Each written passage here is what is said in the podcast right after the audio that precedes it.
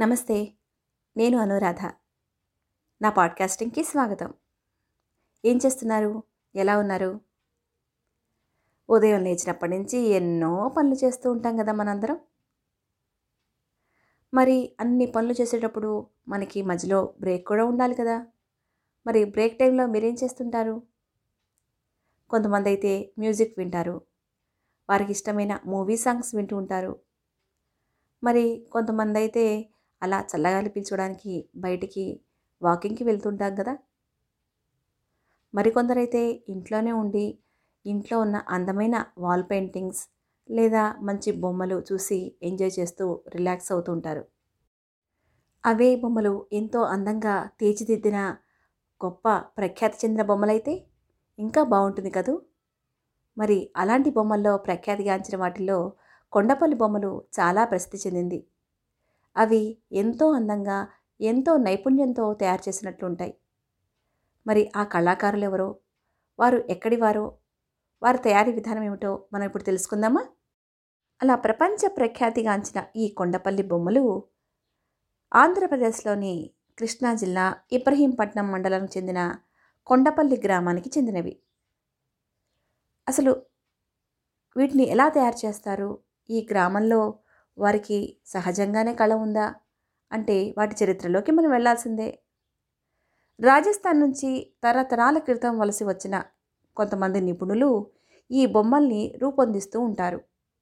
ఈ బొమ్మలు రూపొందించే నైపుణ్యం గలవారిని ఆర్యక్షత్రియులుగా పిలుస్తూ ఉంటారు. వలస వస్తూ ఈ కళాకారులు పదహార శతాబ్దంలో తమతో పాటుగా బొమ్మలు తయారు చేసే కళను తీసుకువచ్చినట్లు చెప్తూ ఉంటారు. ఇలా నాలుగు వందల ఏళ్ళ నుండి ఈ సాంప్రదాయం తరాన్ నుంచి తరానికి అందుతూ వచ్చింది. అలా కొండపల్లి గ్రామంలోని బొమ్మల కాలనీలో కుటుంబంలో ప్రతి వారు ఈ బొమ్మల్ని రూపొందించడంలోనే నిమగ్నమై ఉంటారు. ఈ బొమ్మలు దశాబ్దాల తరబడి ప్రజలను అలరిస్తూ వస్తున్నాయి. కొండపల్లిలో పూర్వం నూట యాభై వరకు కుమ్మరి కుటుంబాలు కుండలు తయారు చేస్తూ ఉండేవి. వాళ్ళ జీవనోపాధి కోసం. కానీ ప్రస్తుతం అయితే ఒక పది నుంచి పదిహేను కుటుంబాలే ఈ పనిలో ఉన్నాయి. మిగతా అందరూ కూడా ఈ కొండపల్లి బొమ్మలు తయారు చేయడంలోనే వారి పనితనం చూపిస్తూ ఉంటారు. వీటి గురించి పురాణాల్లో కూడా ఒక ప్రస్తావన ఉంది. శివుడి నుంచి కళలు నైపుణ్యం పొందిన ముక్తా ఋషి అనే ఆయన తమకు ఆద్యుడని పేర్కొంటూ ఉంటారు. అంటే తమకన్నా మొట్టమొదటిగా ఈ కళను ప్రారంభించింది ఆయనే అని చెప్తూ ఉంటారనమాట ఈ నిపుణులు ఆంధ్రప్రదేశ్లోని అనేక ఆలయాల్లో గరుడు అంటే పక్షి ఆకారంలో ఉంటాడు కదా. ఆ దేవతామూర్తుల విగ్రహాలు నంది సింహం ఇంకా వాహనాలు వంటి వాటి విగ్రహాలను తమ పూర్వీకులే చెక్కినట్లుగా చెప్పుకుంటూ ఉంటారు. కాలక్రమేణా ఈ కొండపల్లి కొయ్య బొమ్మలు ఆట బొమ్మల నుంచి సేకరణ వస్తువులయ్యాయి. అంటే ఇదివరకు చాలా కాలం పిల్లలకు ఆట వస్తువులుగా తయారు చేసేవారు. మనం పాత సినిమాల్లో చూస్తూ ఉంటే మనకి ఎక్కువగా పిల్లలు ఆడుకునే వస్తువులు ఈ కొయ్య బొమ్మలు కొండపల్లి బొమ్మలే ఎక్కువగా కనిపిస్తూ ఉంటాయి. కానీ ఇప్పుడు మాత్రం అవి సేకరణ వస్తువులుగా అంటే బొమ్మల కొలువులో మన షోకేస్లో పెట్టుకోవడానికి ఎక్కువగా వాడుతున్నారు అన్నమాట మన తెలుగు వాళ్ళైతే దసరా సంక్రాంతి వేడుకల్లో బొమ్మల కొలువు పెడుతుంటారు అప్పుడు ఈ కొండపల్లి కొయ్య బొమ్మలు ప్రత్యేక ఆకర్షణగా నిలుస్తాయి. ఇలాంటి పండుగల సమయంలోనే వీళ్ళకు ఈ బొమ్మల నైపుణ్యం గల వారికి కూడా వాళ్ళ వ్యాపారం ఎక్కువగా సాగుతూ ఉంటుంది.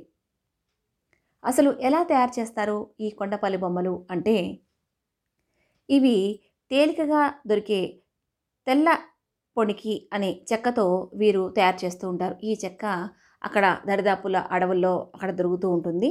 ఈ చెక్క మీద తయారు చేయవలసిన బొమ్మ ఆకారాన్ని ఫస్ట్ చెక్కుతారు. ఆ తర్వాత రంప పొట్టు చింతగింజల నుంచి వచ్చిన ఆ పొడితో కావలసిన ఆకారంలో వాటిని మలుస్తారనమాట బొమ్మలకి ప్రత్యేకంగా వేరే అతకవలసిన భాగాలు ఇంకా ఎలాంటివైనా ఉంటే వాటితో తయారు చేస్తారు. తరువాత వాటికి సున్నం పూసి ఎండబెడతారు. ఆ తర్వాత ఆరిన సున్నం పైన రంగులు పూస్తూ ఉంటారు. ఎక్కువగా వాటికి కూరగాయల నుంచి లభించే రంగులనే వాడతారు. ఈ మధ్య అయితే కొంతవరకు ఎనామిల్ రంగులు కూడా వాడి తయారు చేస్తున్నారు. ఇలాంటి బొమ్మలే ఎక్కువగా ప్రాచుర్యం పొందుతున్నాయి. అందుకని వాటిని కూడా వాడుతున్నారు.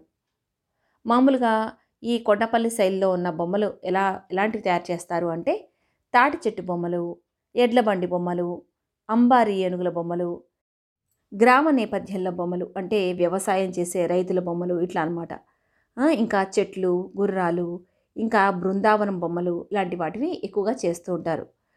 వీటిలో ఎక్కువగా ప్రాచుర్యం పొందిన బొమ్మలు ఏంటంటే దశావతారాలు ఏనుగుల అంబారీలు ఒంటెద్దు బండి గీతోపదేశం పెళ్ళి కూతురు పెళ్ళి కొడుకులను మోస్తూ వెళ్తున్న పల్లకీ బోయలు గ్రామాల్లోని చేతి వృత్తుల వాళ్ళ సెట్ ఇంకా తలపాగా పంచె కట్టుకున్న పురుషుల బొమ్మలు చీరలు కట్టుకున్న స్త్రీల బొమ్మలు ఇంకా జంతువుల బొమ్మలు ఇట్లా అన్ని సాంప్రదాయ రీతిలో చాలా రకాల బొమ్మలను వీరు తయారు చేస్తూ ఉంటారు.